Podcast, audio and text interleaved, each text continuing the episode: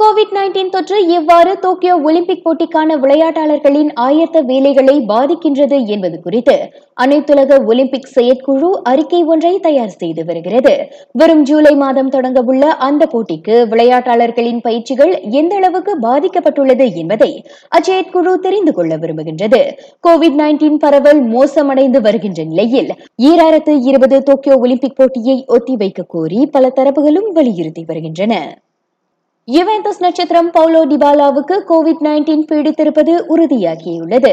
அத்தொற்று பீடித்துள்ள மூன்றாவது யுவே வீரர் இவர் ஆவார் ஏற்கனவே ஏசி மிலான் சகாப்தம் பவுலோ மல்டினிக்கு இத்தொற்று உறுதிப்படுத்தப்பட்டது.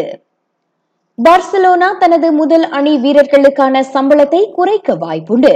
கோவிட் நைன்டீன் பரவலால் ஏற்பட்டுள்ள பொருளாதார நெருக்கடியை சமாளிக்க அவ்வாறு செய்யப்படுவதாக இஎஸ்பிஎன் தகவல் கூறுகின்றது.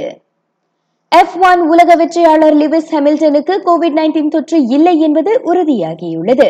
அவரது குடும்பத்தார் இருவருக்கு அத்தொற்று இருப்பது உறுதியாகி இருந்ததை அடுத்து அவரும் மருத்துவ பரிசோதனைக்கு உட்படுத்தப்பட்டார்.